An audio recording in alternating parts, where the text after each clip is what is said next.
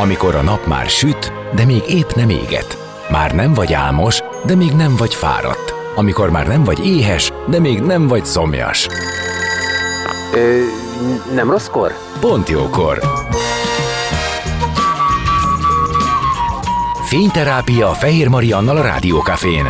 Benne a nap embere, kitekintés a világra és búvárkodás a lélekben. Minden hétköznap délelőtt 10-től délig. Pont jókor!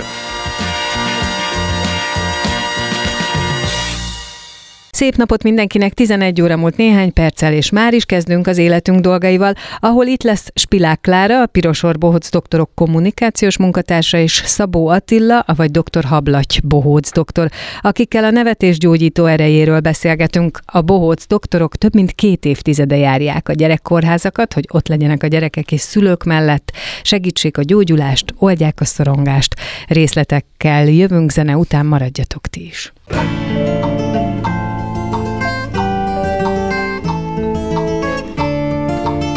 Beszélgessünk az életünk dolgairól, mert annak van értelme.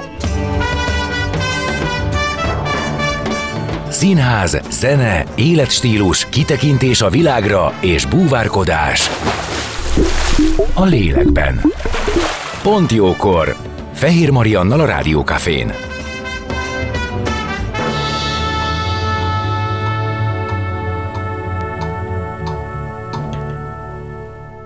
És itt az életünk dolgaiban vendégeim Spilák Klára, a Piros Or Bohóc Doktorok Alapítvány kommunikációs munkatársa, és Szabó Attila, Bohóc doktor, egyébként doktor Hablaty. Így van. Akiket köszöntök, sziasztok! Mi is köszöntjük a rádióhallgatókat. Sok Sziasztok. mindenről fogunk beszélgetni. Először egy kicsit így a cég történet, de erre csak azért vagyok kíváncsi, mert hogy azért ez már egy több mint két évtizedes múltra visszatekint a piros or bohóc doktorok története, és nemzetközi is, és nagy utat bejárt. Erről egy pár szót. Igen, a, magát a szervezetet Ausztriában hozták létre, és aztán egy idő után lett belőle nemzetközi szervezet. Mi talán a elsők, másodikok között voltunk, akik, akik kapcsolódtunk ehhez a mozgalomhoz, vagy ehhez a, ehhez a szervezethez. Tavaly ünnepeltük a 25 éves fennállásunkat, amiben többek között kiadtunk egy mesekönyvet, ezt csak azért mondom, mert Attilára nézek, kiadtunk egy mesekönyvet, amiben olyan szerzők voltak, vagy vannak, mint Tóth Krisztina, Begzoli, Farkasházi Réka, Szabóti Anna, ki még Attila, mert Attila volt a szerkesztője. Igen. Kárász Eszter, aki ugye ő szintén doktor. doktor nálunk, Böszörményi Gyula, akinek sajnos az utolsó írása volt már, ami megjelent a mese antológiánkban. Kis Otto, fel kell készülni ezekkel. Szóval tehát például ők, és akkor ezt a mesekönyvet kiadtuk erre az alkalomra, amihez egyébként készült egy csodálatos dal is, amit a Begzoli meg az Attila írtak, és akkor azt a bohóc doktorok együtt énekelték fel a Farkasházi Rékával és a Begzolival. Szóval 25 évesek voltunk, és meg kellően megünnepeltük, úgyhogy most megfolytatjuk a munkát. És az, hogy annak idején miért jött létre, vagy milyen ötletből, vagy milyen apropóból, azt te tudod? Alapvetően az osztrák szervezet keresett társintézményeket, és egy osztrák bankon keresztül találtak támogatót arra, hogy Magyarországon elindítsák az alapítványt.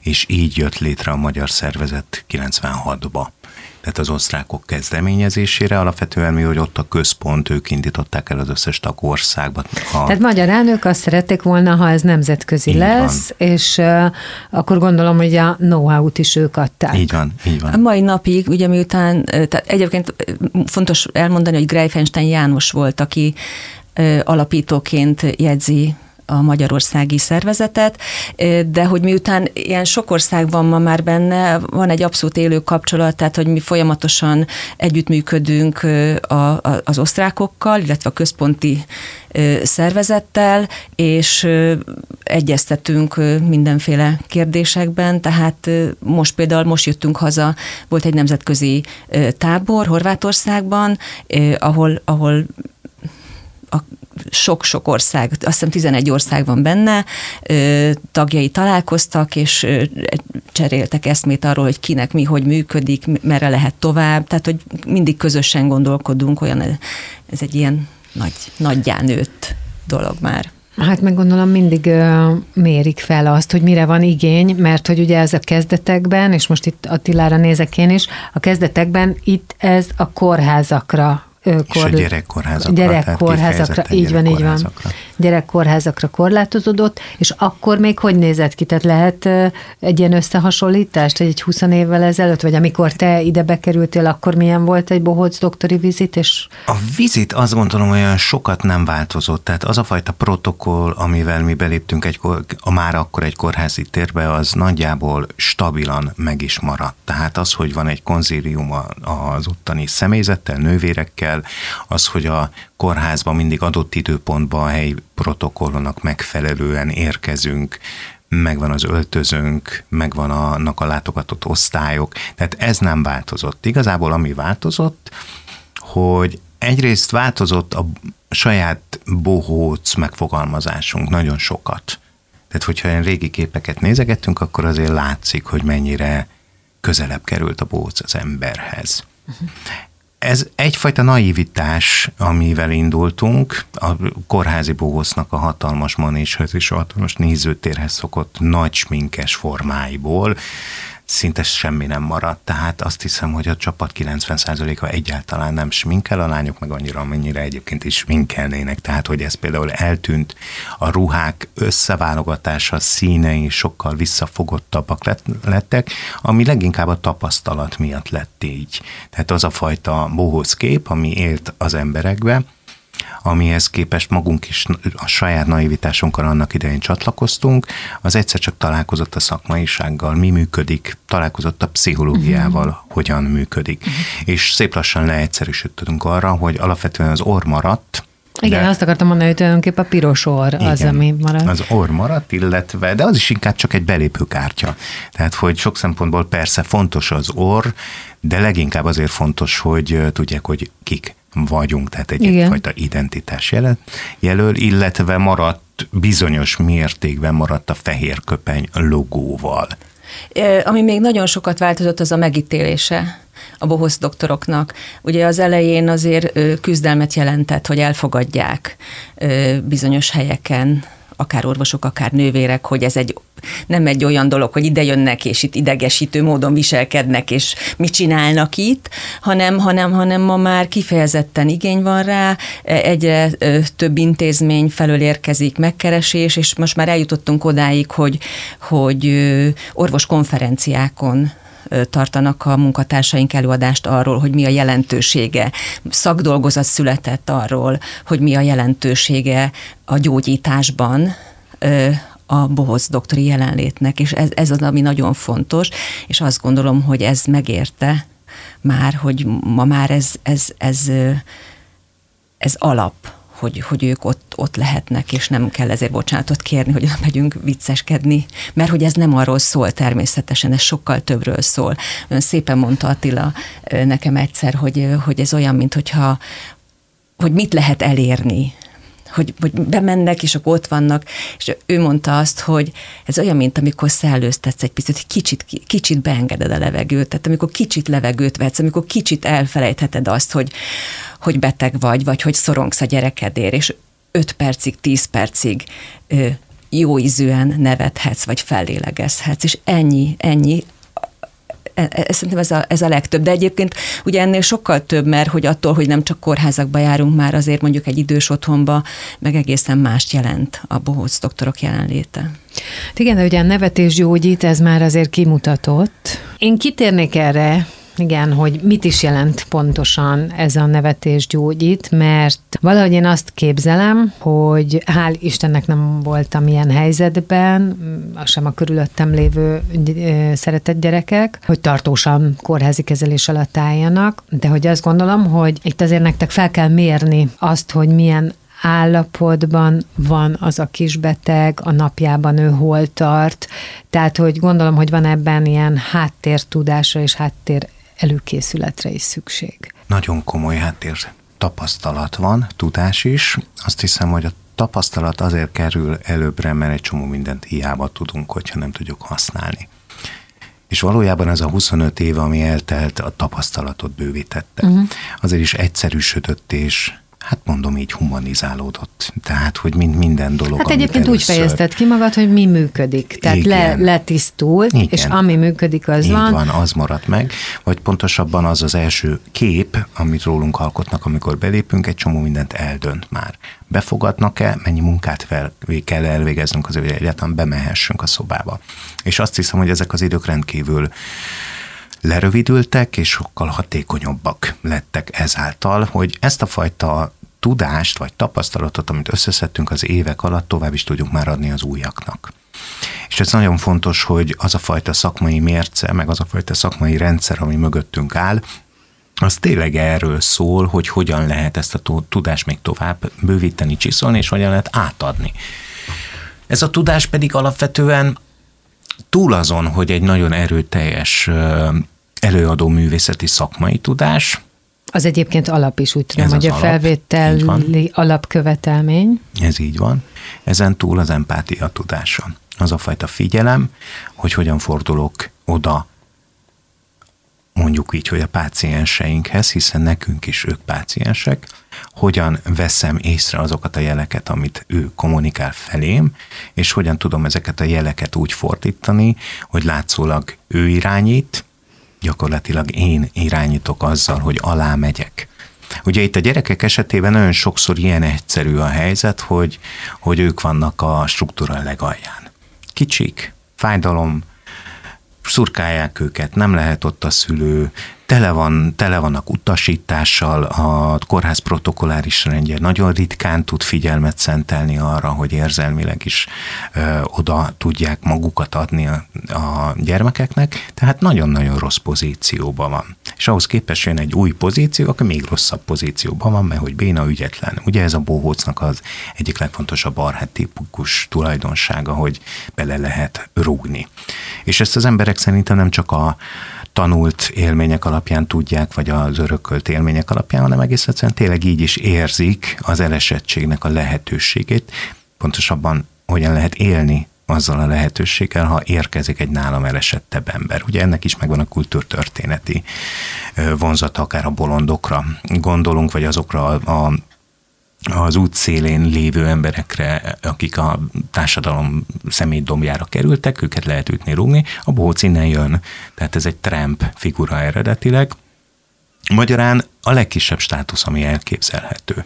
És egy gyerek alá így be tud menni még egy alsóbb státusz, aki nála is gyengébb, az neki jó, mert felemeljük. Ez lényegében ezzel annyit mondtam, hogy megvolt a belépőkártya, bemehettem hozzá, látott valakit, aki nála is esendőbb, és innentől kezdve ő az én főnököm. Mondjuk, mondjuk ez a fajta recept, ez elég gyakran használt és beválik. És onnantól kezdve már ki tudott alakulni egy bizalmi rendszer köztem, közte, és hát ami a legfontosabb, a játék között, ami köztünk kialakul, és ez a bizalmi rendszer aztán már oda vihető, ha akarjuk vinni. Jobb esetben a nevetésig, de lehet, hogy nem a nevetés lesz a cél, csak egyfajta megérintés, kizökkentés, lehet, hogy sírás, hát nem biztos, hogy a nevetés ennek a végterméke feltétlenül, amit mi csinálunk. Képzeld el, hogy másképp gondoltam. Tehát nem, nem gondoltam az esendőségre a bohóc részéről, hanem, hanem egy ilyen megmentőnek gondoltam. És azért nem gondoltam az esendőségre, mert hogy a bohóc doktor, tehát hogy ugye benne van ez a doktor, aki majd segít, de hogy ez most máshogy néz, máshogy néz ki, mert hogy nála nincs tű adott esetben, uh-huh. nem ö, tapigál össze, úgy, hogy az esetleg fájhat, rosszul eshet, igen, más a szerelése, van rajta valami, ami ebből az egészből kiemeli. Tehát egyáltalán nem ezt gondoltam, hogy a ti antrétokban benne van, hogy ő egy picit érezheti azt, hogy van, aki nehezebb helyzetben van. Igen, igazából ez egy becsapás, de tényleg azért nagyon fontos, mert hogyha karikatúráját csinálnánk az orvosoknak, ami azért elég gyakori, helyzet, hogy eleve azzal a szituációval megyünk be, hogy ez is egy vizit. Igen, igen, igen. De hát hogy egyből le kell leplezni, hogy milyen bénák vagyunk. Tehát, hogy ez nekünk nem fog menni. Ah, tehát látványosan aha, nem tudok tehát tenni, de vicces. igen, lényegében kifigurázom azt a helyzetet, ami, ami halálosan komoly egy gyermek számára. Hiszen őt bántani fogják. Ha, ha fel is fogja az, hogy ez segít a gyógyulásban, alapvetően amit érez, az a bántás, a fájdalom, amit okoznak neki. És nem biztos, főleg egy kisebb gyereknél, hogy megvan az a fajta tudása, hogy majd egyszer csak jobb lesz. Hát kit érdekel a majd egyszer. Persze, most fáj, persze, most persze. rossz, most nincs itt anya. És ugyanez ö, igaz a szülők részére is, hogy ugyanazt a, fajta, ugyanazt a szorongást élik meg, mint a gyerekek, tehát az ő empatikus csomaguk az egy az egybe összefonódik, és összegubancolódik, és ezt szét kell ilyenkor bokkózni. És hát sokszor van az, hogy, ö, hogy a szülő felé nagyobb munkát kell végeznünk pont azért, mert hogy, hogy adja, adja, adja, adja át a feszültséget. Hát biztos vagyok benne, hát ő hiszen a valóságot, valóságot jobban éli, meg ugye ő benne van a van. a gyerek nincs benne igen, a majdban. Igen, igen, igen. Úgyhogy igazából sokszor az van, hogy a szülők felé is nagyon komoly munka ez, és amikor a játékhelyzet működik, amikor mindenki érzi, hogy ez egy szimuláció, hogy tényleg, tényleg itt nincs más cél, mint az, hogy kicsit kinevessük az ördögöt, meg a fájdalmat, meg a gonoszt, meg a rosszat, meg a szörnyeket, meg mindent, ami lenyom, akkor utána tényleg már lehet kacarászni. Innen fogjuk folytatni a beszélgetést vendégeimmel zene után. Spilák Klára, a Piros Bohóc Doktorok Alapítvány kommunikációs munkatársa és Szabó Attila Bohóc doktor.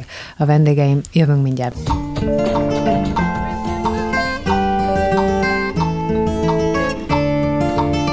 Beszélgessünk az életünk dolgairól, mert annak van értelme. Színház, zene, életstílus, kitekintés a világra és búvárkodás. A lélekben. Pont jókor. Fehér Mariannal a Rádiókafén.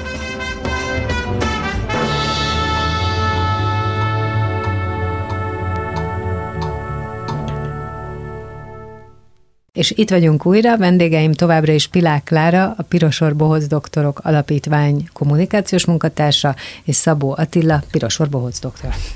És hát ugye beszélgettünk már ö, nagyjából arról, hogy ez egy közel, hát 25-26 éves, eh, 26 éve létezik Magyarországon a Pirosor Bohóc Doktorok Alapítvány, de hogy ez egy nemzetközi ö, szervezet, és szóval, hogy nagyon sokan, nagyon sok ország és nagyon sok tagország törekszik arra, hogy kezdetben a gyerekkórházakba legyenek ezek a piros orbohóc doktorok, akik a a betegség, a lábadozás alatt segítsék valamelyest a gyógyulást, de mint azt Klára mondta, ma már azért ez kiterjed idős otthonokra, Autista gyermekekre. autista gyermekekre, tehát hogy nem csak a kórházban ápolt gyermekekre, hanem hogy különböző intézményekbe, ahol erre szükség lehet, vagy ahol ez segíteni tud, és ez most ez is egy kérdés, hogy gondolom teljesen más a jelenlét. A, a kórházban is jelen vagyunk másként is, tehát nem csak az, Igen. úgy, hogy, hogy bemennek a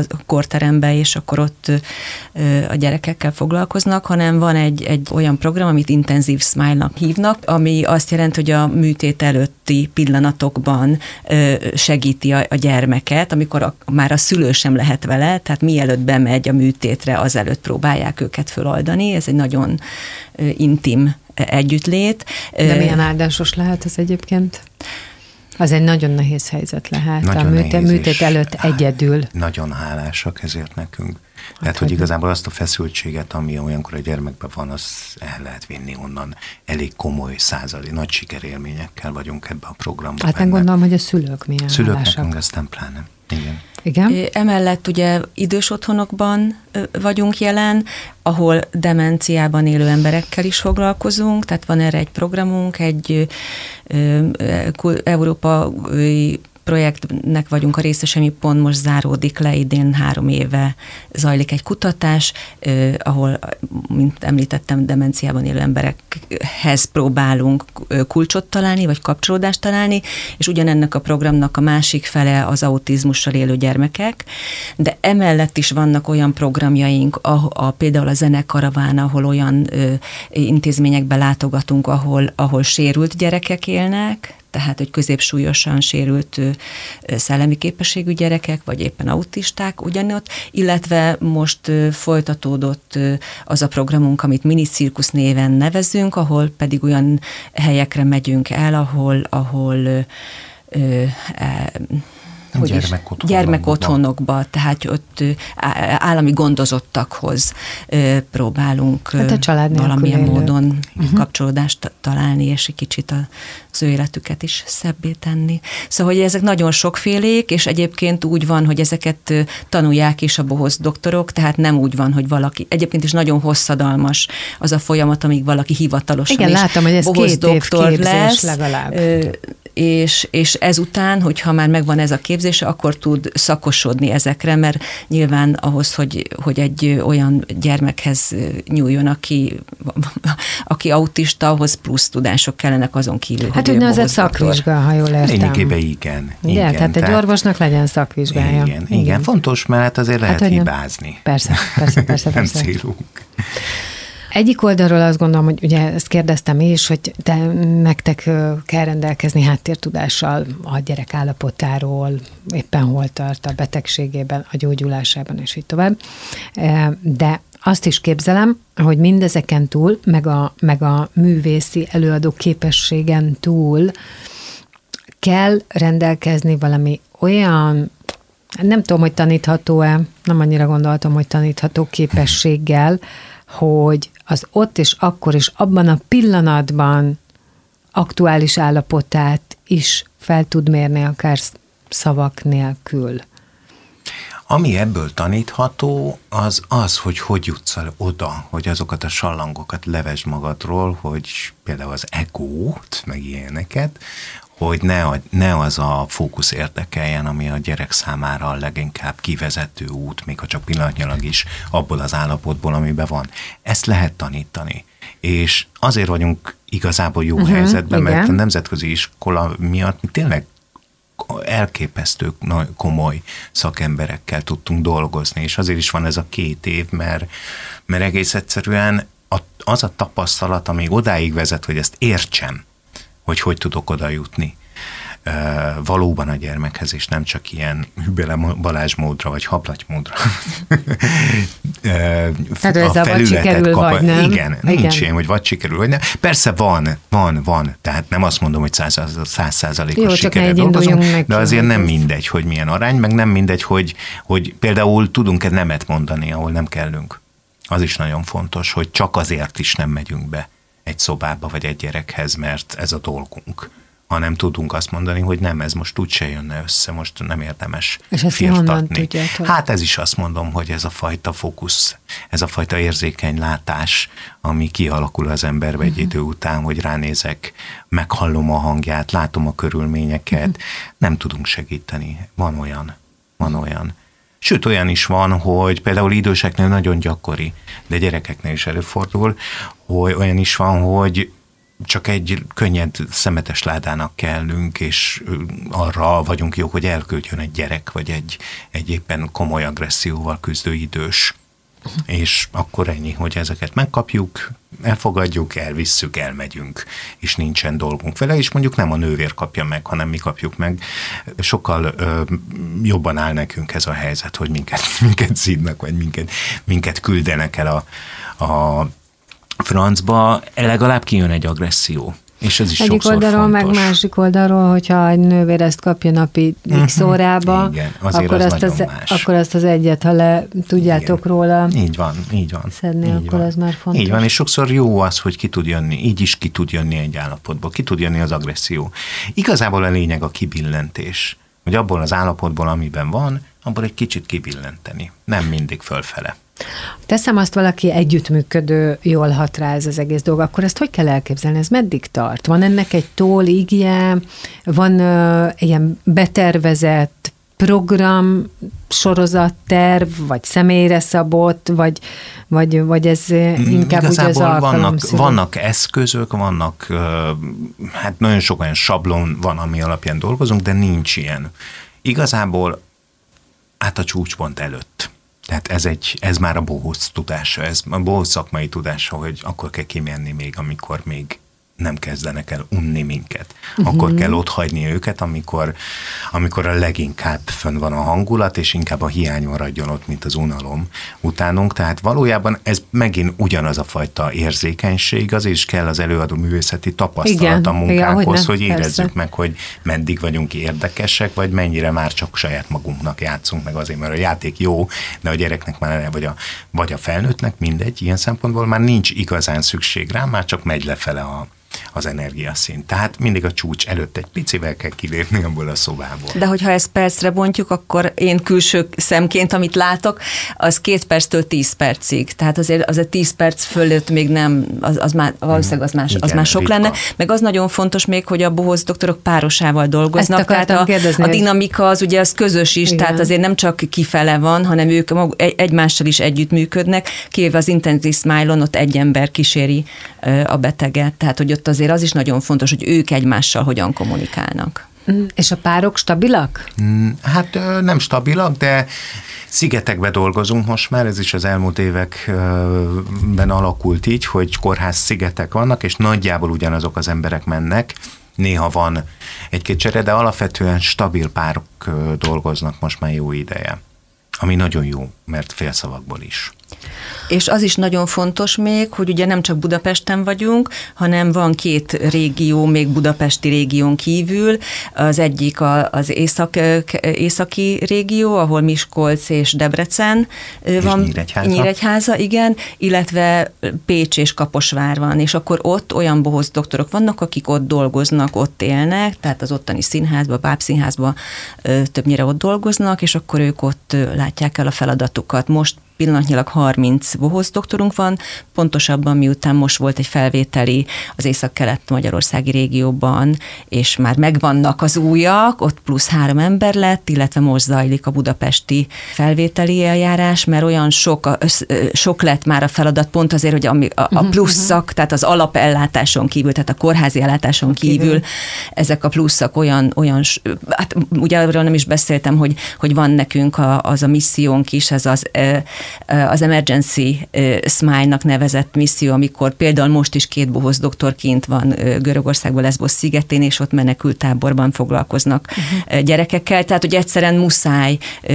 növelni a saját létszámunkat. Meg a kapacitást. Az elmúlt években nekem magamnak is volt abban részem, hogy felkértek a Piros Bohóc Doktorok Alapítvány nagykövetnek, hogy ugye kaptunk, küldtettek nekünk egy piros orrot, és akkor feltett tettük, és mindenki leírhatta a gondolatait, és a social médiában meg lehetett, vagy meg kellett egyébként jelenni, és ennek az volt a lényege, hogy előbb-utóbb mindenhonnan bejöttek ezek a piros soros emberek, akik felhívták arra figyelmet, vagy írtak arról néhány mondatot, hogy mit gondolnak erről, hogy a gyerekeket illetve hát a, a, a betegeket, akik rászorulnak, segítenek a doktorok. De azért mégiscsak ez egy alapítványi munka. És ahogy mondtátok, két évet kell képezni egy doktort, akkor a Boróhóc doktor, nézek itt a tirára, gondolom valamennyi időt az életéből erre ad, valami hát, jelentős időt. Tehát, hogy hogyan tud működni ez, hogyan tudja magát ez az alapítvány fenntartani, utazni, meg ehhez az egészhez mindent biztosítani. Hát adományokból élünk. Hát oké, de az, az egy a, ilyen vagy az a nagy vagy része, nincs, az, a, az a nagy része az egy százalékból, illetve minimálisan, de pályázatokból is. Pályázat. Tehát, hogy pályá, pályázgatunk is, de azért ránk kírva kevés pályázat van. Szóval alapvetően adományokból többféle módon találjuk meg a, a, a támogatóinkat. Egyrészt vannak úgynevezett fészereink, akik, akik mondjuk egy üzletközpontban próbálnak kapcsolatba lépni az ott jelenlevőkkel, és meggyőzni őket arról, hogy érdemes minket támogatni. Vannak ezek az úgynevezett peer-to-peer kampányok, amit te is említettél, amikor ismert személyeket megkérünk arra, hogy, hogy mit tudom én, egy szülinapra, uh-huh. egy karácsony alkalmából adjanak egy olyan felhívást, hogy az támogassák az, igen, az alapítványunkat. Meg, és meg akkor tegyék ki, láss, látszódjanak ők is piros. Tehát ezek vannak, de, de, de komoly, van egy komoly stábunk, aki ezzel foglalkozik, hogy, hogy hogyan tud, tudnak megfelelő támogatást szerezni. Most zajlik ugye az 1%-os kampányunk, úgyhogy nagyon jó lenne, hogyha akiknek fontos a gyógyítás, a bohóc doktorok gyógyítása a kórházakban, illetve az idős otthonokban, hogyha találkoznak velünk, akkor ha támogatnak minket, akkor például most nagyon érdekes, megkeresett minket egy csapat, Salgótarjániak, a, a Salgó Roham, ez egy olyan szervezet, ottani fiatalokból áll, és minden évben csinálnak egy akadályfutást, mindig jótékony célból, és most értünk fognak futni, az, az a, a, az a felhívásuk, hogy annyi pénzt szeretnének a nevezési díjakból összegyűjteni, hogy egy éven keresztül Salgótarjánban ott lehessenek a mi bohoz doktoraink, szóval ilyenekből próbálunk létezni. A, még egy pillanatra, hogyha kitérhetünk a szülők reakciójára, mert hát, hogy azt gondolom, hogy egy gyerek betegségénél, igen, a gyerek elszenvedi a, a pillanatnyi helyzeteket, megviseli a betegséget, de aki e, előre-hátra az időben rohangál a fejében 5-10 évekre, és megőrül, és kezelnie kell valahogy a szorongását, ez a szülő. És azt képzelném, hogy a ti jelenlétettekkel ők is kapnak egy kis levegőt. Nagyon sokat már, és azt hiszem nem csak azzal, amikor ott vagyunk. Én elég sok olyan helyre járunk, járunk rehabilitációkra, hematológia, stb. stb. dialízis, ahol sokat találkozunk ugyanazokkal az a igen, gyerekekkel, igen. családokkal. Uh-huh, uh-huh. És azt érezzük, hogy módszert is tudunk adni. Oh. Tehát, hogy egy idő után tényleg lehet érezni azt, hogy hogy máshogy beszélnek velük, máshoz, máshogy nyúlnak oda, hogy tényleg várják, mint egy ünnepet azokat az alkalmakat, amikor ott vagyunk. Tehát, hogy nem akarom túl misztifikálni a szerepünket természetesen, de azért lehet érezni, hogy ez a fajta gondolkodás, ahogy mi a betegséghez állunk, ahogy mi a betegség tudatot megpróbáljuk egy kicsit korrigálni, javítani, megnézni a másik oldalról, mit segít, hogyha szomorkodunk, és mit segít, hogyha megpróbálunk felel, felül emelkedni ezen az érzésen, akkor ezt tovább lehet adni. Tehát van egyfajta társadalmi árvíz szerepe is, ennek is remélhetőleg. Ez, ez, ez nem csak a mi munkánkra igaz. Hát tudod, jól mondtam én, hogy van ebbe egy megmentőség. Nekem, van, van, nekem, van. nekem ez az érzetem. Van, van, hősök vagyunk természetesen. én köszönöm szépen, hogy itt voltatok, és hogy erről beszélhettünk, és talán egy kicsit tágíthattuk a látóterét annak, aki erről még esetleg annyit nem hallott. Nagyon sok sikert kívánok a továbbiakban is, és azt is, hogy igen, aki az egy százalékról mostanság dönt, az gondoljon ide is. Köszönjük szépen. Köszönjük szépen. Vendégeim voltak Spilák Klára, a Pirosor Bohoc Doktorok Alapítvány kommunikációs munkatársa, és Szabó Attila, Pirosor Bohoc Doktor, Doktor Hablaty.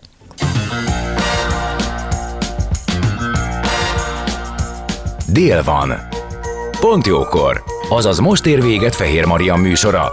De minden hétköznap tízkor gyertek, a cipőt sem kell levennetek, csak ha akarjátok.